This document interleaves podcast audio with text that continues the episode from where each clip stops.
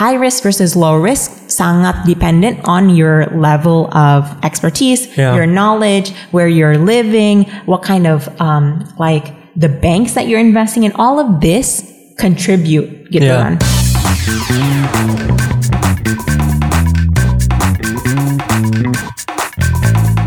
Hey guys, welcome back to Dompet Millennial, a podcast about personal finance where we talk about uh, spending, investing, nabung, ya semua hal lah ya. Um, you're joined here with uh, myself, Sammy, and Samira. Hi.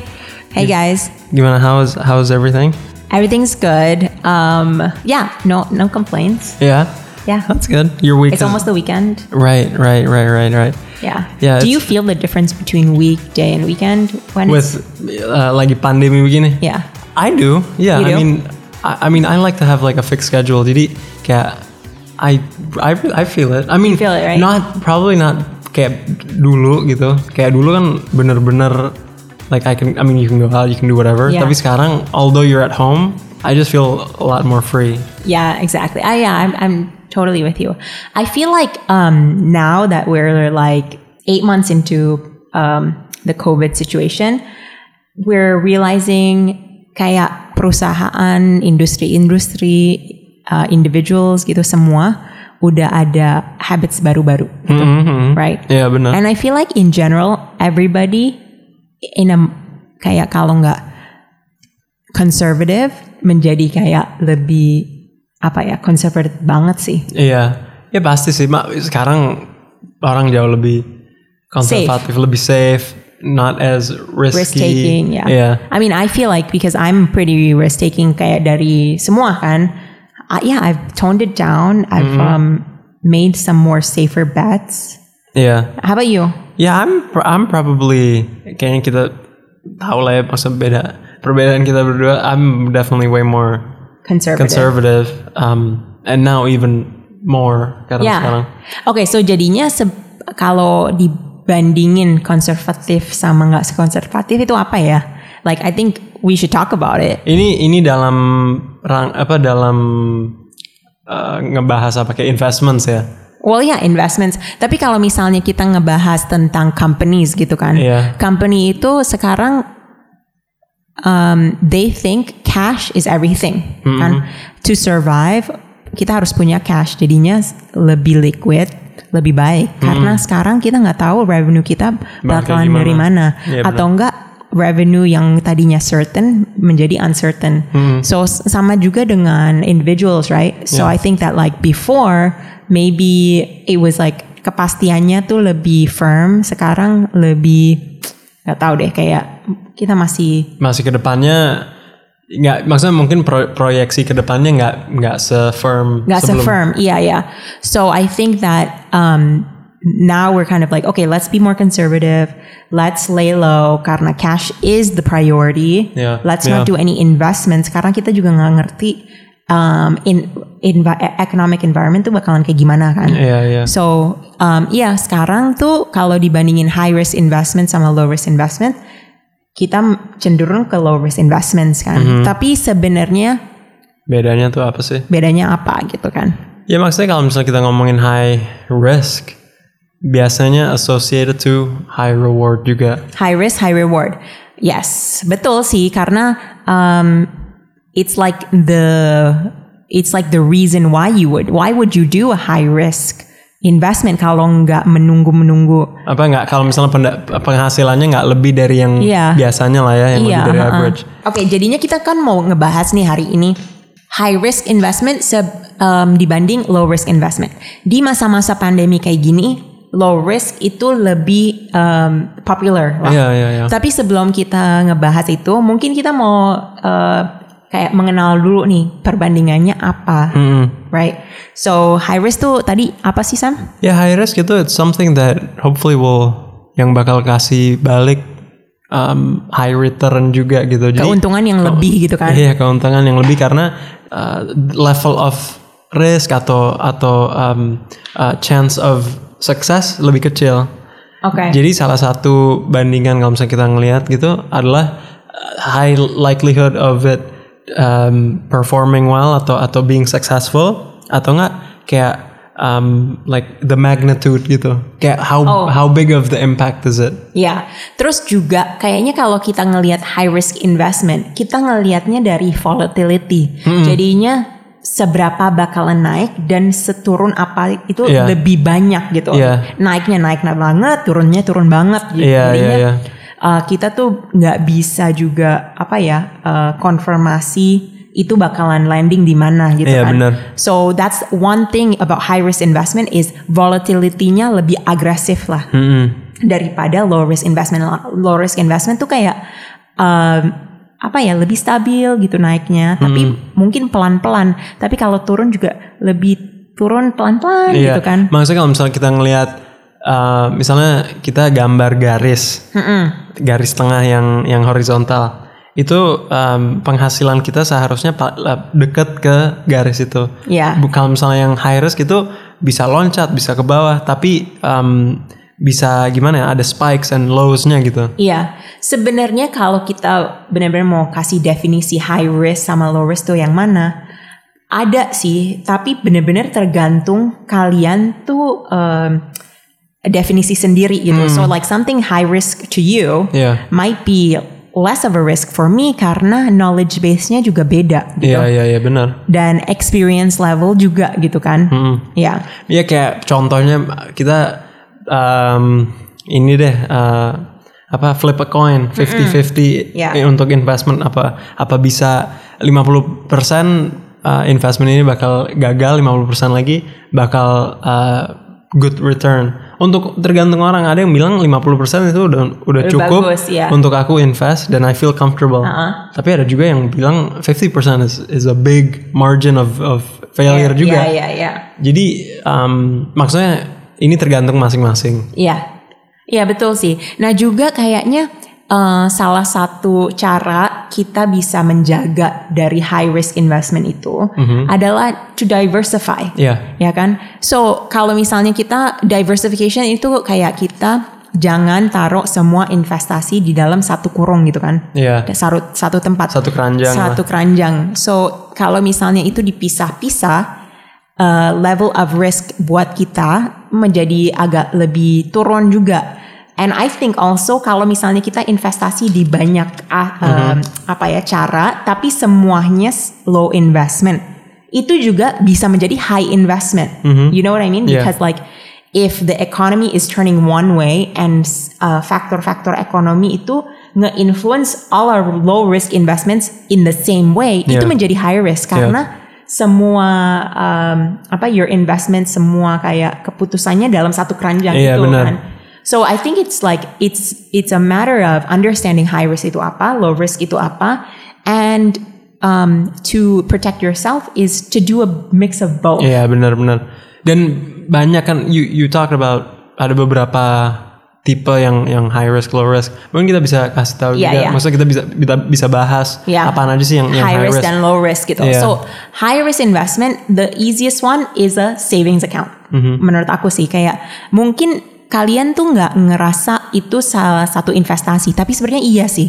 Karena investasi is just a pool of money that you put and it will increase in value, Mm-hmm. oke?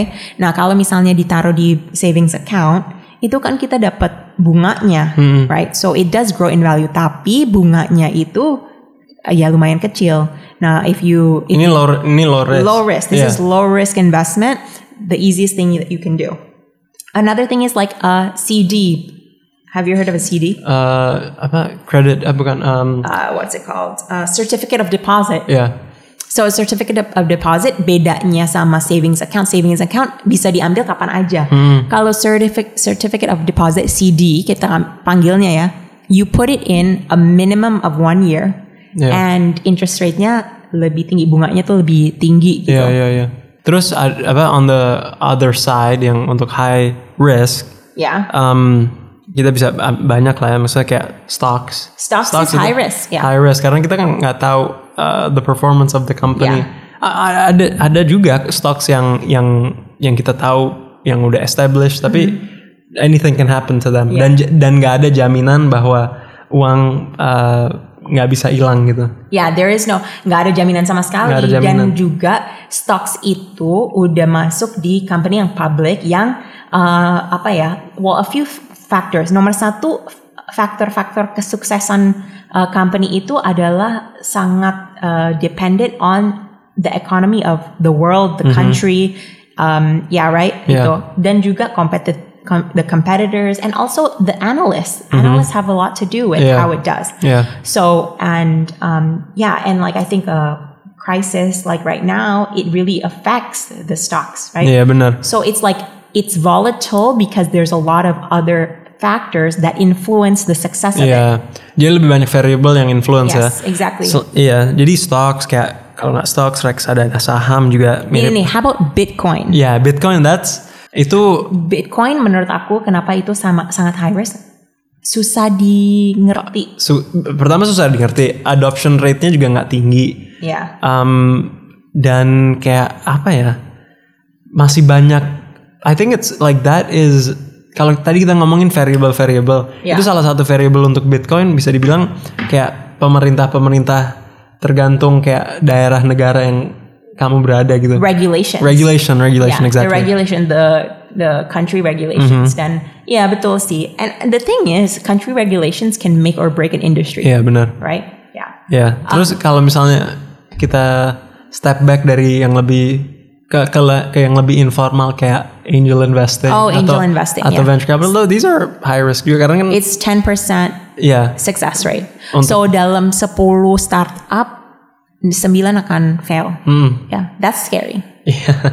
But the thing is, me being in the startup arena, me being in tech, I know it more. So because I have that knowledge, it becomes less risky for me Yeah. karena the knowledge that I have, right? So I know how to better assess it. Right. That's the thing, right? High risk for me might be something like Bitcoin because I don't know anything about it. Tapi high risk for Sammy mungkin karena dia udah kenal whatever, you know, all the information, it might be high less of a risk. So I think that's one of the things that we need to understand juga. What is high risk for you might may not be high risk for me and vice versa. Iya. So high risk versus low risk sangat dependent on your level of expertise, Yeah. your knowledge, where you're living, what kind of um, like the banks that you're investing in. All of this contribute gitu Yeah. kan. Do you think people who are yang baru mulai investing atau thinking about where to spend their money should they go for high risk type of In my opinion, Yeah. go high risk but small amounts. Oke, Go jadi high. jadi misalnya ya like Yeah. like less than 10% of your portfolio maybe ya. Go high risk but small amounts. Kenapa? Satu, belajar. Mm-mm, exactly, yeah. Belajar. That's yeah. Ya, karena you will make mistakes in your investment plan, your financial plan. Tapi kita nggak mau mistake, bikin mistakes yang sangat crucial, yang gede banget kan. Yeah. So that's what I would say. Ya, aku sih masih di tema belajarnya. Tapi kalau aku sih aku aku nggak rekomen. Karena kalau misalnya baru mulai, you wanna get comfortable first. Yeah. Jadi I rather you try like a low investment. Okay. Yang yang udah pasti sambil belajar dan kalau misalnya udah comfortable, baru That's where you can see the difference between us, right? Iya, iya. I'm like fail fast, you know, do it because that's how you learn. But yeah, I, I understand. Kayak itu salah satu cara yang um, bisa sambil belajar juga. Iya, tapi iya. yang penting whatever you do high or low, you gotta learn Iya. gitu. Kayak ka- tapi kalau misalnya nggak dieksekusi dulu, you will not build up the knowledge that you need to make better decisions. Iya, iya bener banget. Right? Iya. Terus kan tadi kita kita ngebahas sempat untuk jaminan.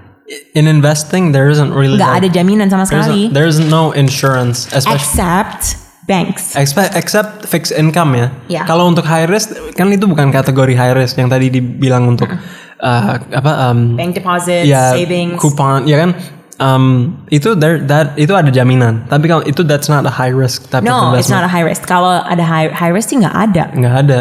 No. That's why ini seakan-akan that's why you're getting the extra return Mm-hmm. because the assurance apa nggak ada um, apa the, the the chance of, of failing is just higher. High, yeah, it's higher. Um, so not a lot of people want to go through it as well. Yeah. yeah, and so there is a kayak kayak gambling juga sih. Nah, I was yeah I was about to say how like what is apa perbedaannya jadinya kalau misalnya The perbedaannya adalah dua. Nomor satu, um, edukasinya. Okay. You need to be educated based on the data Yeah. and the trends that have uh, that you study beforehand about this particular investment. Right. See how it's done in the past. Karena that can tell you a lot about the future. Right. Right.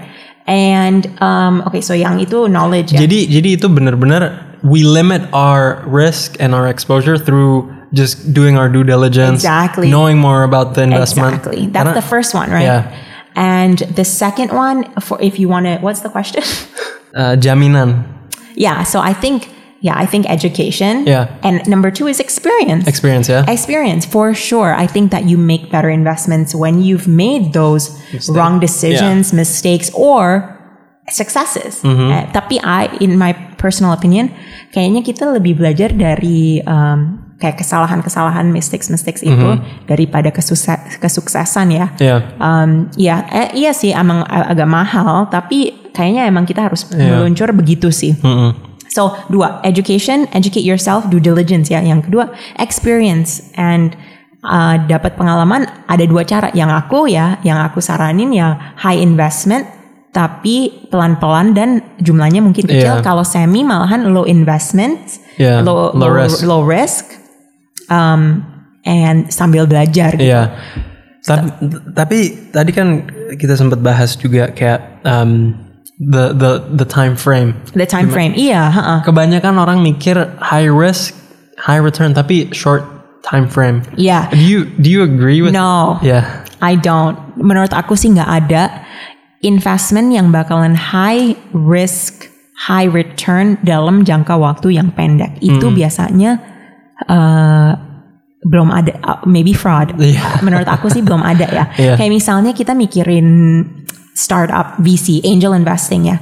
Itu returnnya dalam waktu 10 tahun biasanya. Ya. Uh, stocks juga ya, yang paling cepet tuh mungkin sik- siklusnya tuh tiga tahun sampai Iya, 4 iya. tahun. Um, ya, so I think emang semua investasi itu emang butuh waktu, Harus rangka panjang sih kalau jangka panjang Uh, ya. Kalau misalnya benar-benar mau ngelihat a, a good return and, a, Yeah. sa- and a safer return. Unless you're like a trader. nah, day like a day kayak like a day trade, trader. Iya. Itu beda ya sama investasi ya. Iya, so itu mungkin kita bahas entar kita undang day trader beneran. ya, yang ada banyak Iya, experience. tapi that's the thing, right? Like high risk sama low risk itu um, tergantung your lifestyle, tergantung preference, tergantung your education, e- experience about these investments. Karena aku mau ingetin, sesuatu yang high risk buat aku mungkin akan low risk buat Sammy, sesuatu low risk buat um, aku mungkin high risk buat Sammy. Iya. Uh, karena kita lebih apa our our experience beda Beda ya, Ya, expertise beda. Expertise beda. Ya. Yang maksudnya tadi aku lagi ngobrolin ngobrol sama Semi tentang reksadana. Aku bener-bener belum pernah investasi di reksadana. Tapi on his opinion, it's much better gitu. Karena Ya. he's had that experience. But uh, what do you think about low risk versus high risk? Like which, where in your stage would you be comfortable in kayak investasi di high risk? Probably now. I mean, You would I, high risk? I mean, maybe not like right now. Tapi kayak uh, if I get more information, I would kayaknya dan mungkin lebih banyak ma- mayoritas orang juga bakal agree. Tambah tua, kita mau tambah aman, lebih secure. Iya. Jadi penghasilan yang kita dapatkan pasti maunya yang lebih uh, yang lebih firm atau yang lebih pasti gitu. Iya, Tapi iya. kalau kayak sekarang yang kita masih ada waktu untuk making mistakes, yang like what you said, I think I would be more apa uh, inclined atau lebih motivasi untuk cari-cari Iya. investasi yang mungkin lebih agresif dikit. Iya betul sih. Aku setuju kalau misalnya udah kita berumur, kita udah ada tanggung jawab Apalagi anak. udah udah retire atau uh, udah kayaknya udah menghasil. waktunya uh, kita nggak usah make those uh, decisions. Mm-hmm. Makanya aku sarankan when you're young, when you don't have, uh, yeah, why not gitu. Yeah. So um, yeah, I mean I'm I'm always learning a lot of things. Kayak setiap hari aku belajar banyak tentang uh, investment preferences of you, Sam. Mm-hmm. And I think even me myself kayak aku tambah belajar banyak. And I hope you guys do too. Kayak setiap minggu kita selalu ngebahas Senin uh, dan Kamis tentang semua yang relevan buat millennial money, spending, investing, budgeting, saving. Jadinya sebenar uh, sebenarnya kita pengen kalian juga belajar um, bukan apa, de- apa dari kita tapi dengan kita ya. Iya, iya, Ya, iya. So that's yang paling penting. Iya. Um, dan make sure guys kalau misalnya ada komen atau atau ada topik-topik yang kalian pengen kita bahas, uh, leave us a comment on our Instagram uh, at dompet millennial. Um, we'll we'll hopefully be able to discuss it. See you guys.